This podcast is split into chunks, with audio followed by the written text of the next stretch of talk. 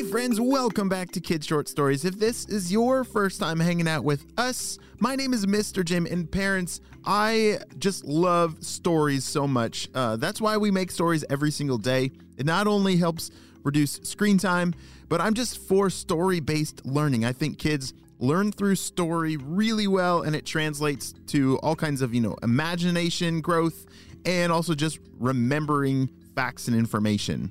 So, are you guys ready for today's story? I definitely am. Let's go!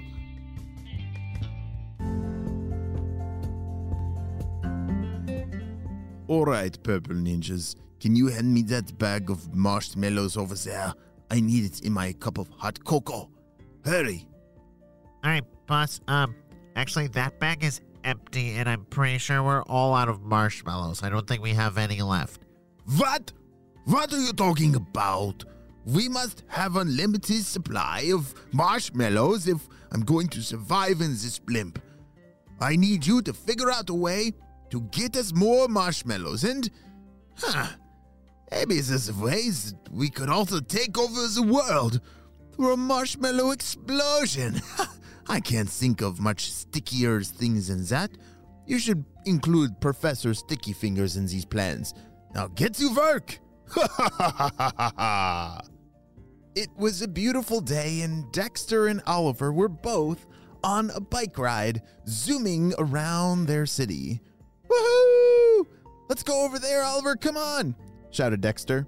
They loved to go bike riding and loved to explore their city, which was a really cool place. There were all kinds of big hills and mountains and, and forests around, and there was an old legend that one of those hills was an ancient volcano that, you know, hadn't erupted in a very, very long time like hundreds and hundreds of years. But it was still pretty cool that, you know, they lived right by an old volcano. Whew, that was a good race, said Oliver as he was catching his breath. But, Dexter, how about what if we tried to get all the way to the top of the old volcano? That would be awesome, said Dexter. We haven't been up there since we were little kids. All right, well, let's then run back home, grab some water, tell our parents, and then we'll get going, said Oliver. Dexter and Oliver rode back to their house to get some water and some snacks. They asked their parents if they could ride up that big, big hill, and their parents gave them a walkie talkie to stay in touch.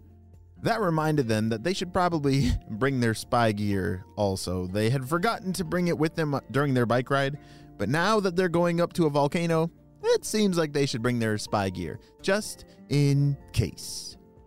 All right, we have everything ready. Let's go! Dexter and Oliver zoomed off towards the volcano. Have you ever tried to ride a bike up a really steep hill before? Yeah, you have to push the pedals really hard and uh, use all your strength and.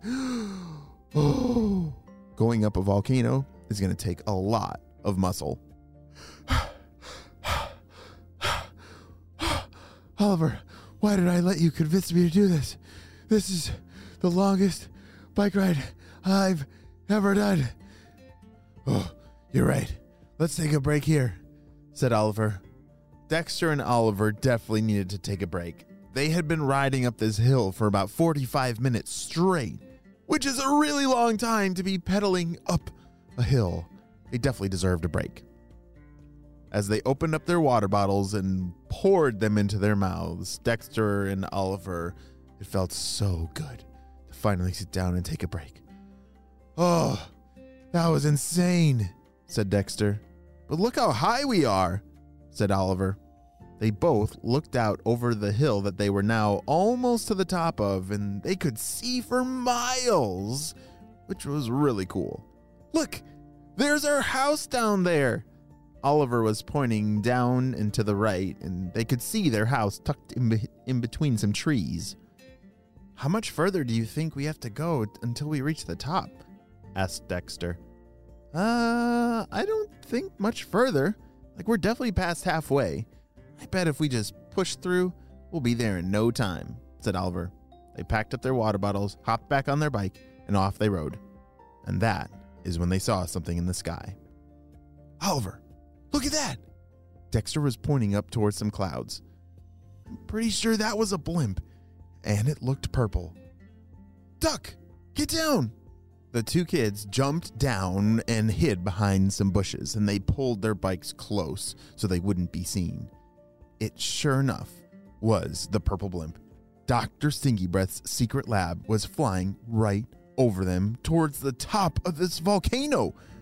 Oliver reached for his walkie talkie in the bag because he had to let HQ know as fast as possible. Meanwhile, up in that purple blimp, Dr. Stinky Breath, Professor Sticky Fingers, and the Purple Ninjas were all up to no good. Oh boy, this is gonna be the best ever.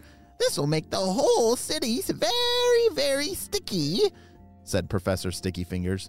Oh, I love it. And it will give us an unlimited supply of marshmallows, which is what I've been always wanting. So, all right, Purple Ninjas, prepare the egg. Right away, boss. We're on it. The Purple Ninjas were holding a giant white egg. The biggest egg that I've ever seen, like one as big as me. And they were about to drop it into the top of the volcano. Dexter and Oliver had just finished telling HQ that they had seen the purple blimp in the sky above. Dude, we gotta get up to the top. We gotta get back on our bikes. Come on. Dexter was the first to hop on his bike, and Oliver was close behind. They were racing up to the top of the volcano as fast as they could because they knew that that purple blimp up there was probably up to no good. And boy, were they right. As soon as they reached the top of the volcano, they hid behind some bushes and trees just to make sure that they were not seen. And it was just in time. They saw something fall out of the purple blimp a big white thing. It was round and long, it almost looked like an egg, but it was way too big to be that.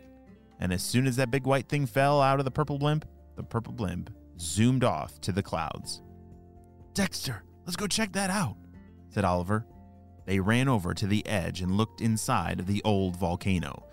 You see, when volcanoes are old and don't really work anymore, they the top of them you, there's still like the indentation of the volcano but it's like all rocky and dirt and sand. It's it's all covered up. There's not just like lava sitting there. And so as Dexter and Oliver peered over and looked inside, they saw that big white thing, and it was now like wedged inside of a crack, where there was a little bit of steam pouring out from that crack. And then all of a sudden the ground began to shake. Oliver, do you feel that? Of course I do! We gotta get low! I don't know where to go, but what do I do? Dexter and Oliver didn't know what to do because they were now on top of a giant old volcano that is now starting to rumble, which that's not normal. Is it going to explode?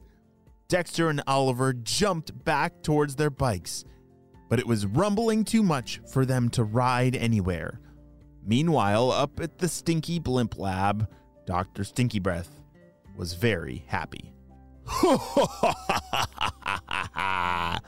All right, purple ninjas, lean back. Let's enjoy the show. The pressure inside of the volcano will explode that marshmallow egg everywhere. oh no! Dexter and Oliver are in quite the mess. Is that volcano really going to explode? And what is Dr. Stinky Breath talking about some kind of marshmallow egg? Well, we'll have to wait and see what happens on the next episode of Kids Short Stories.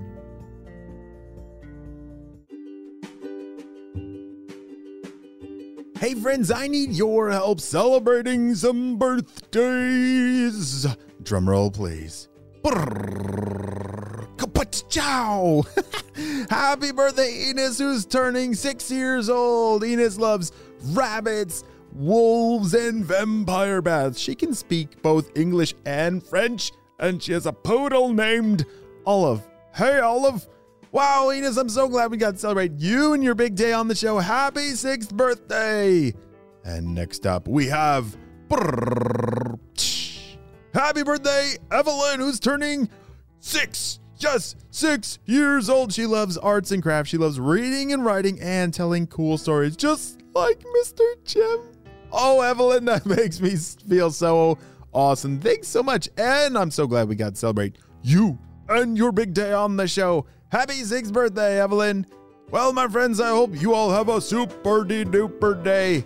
And I'll see you next time. Bye.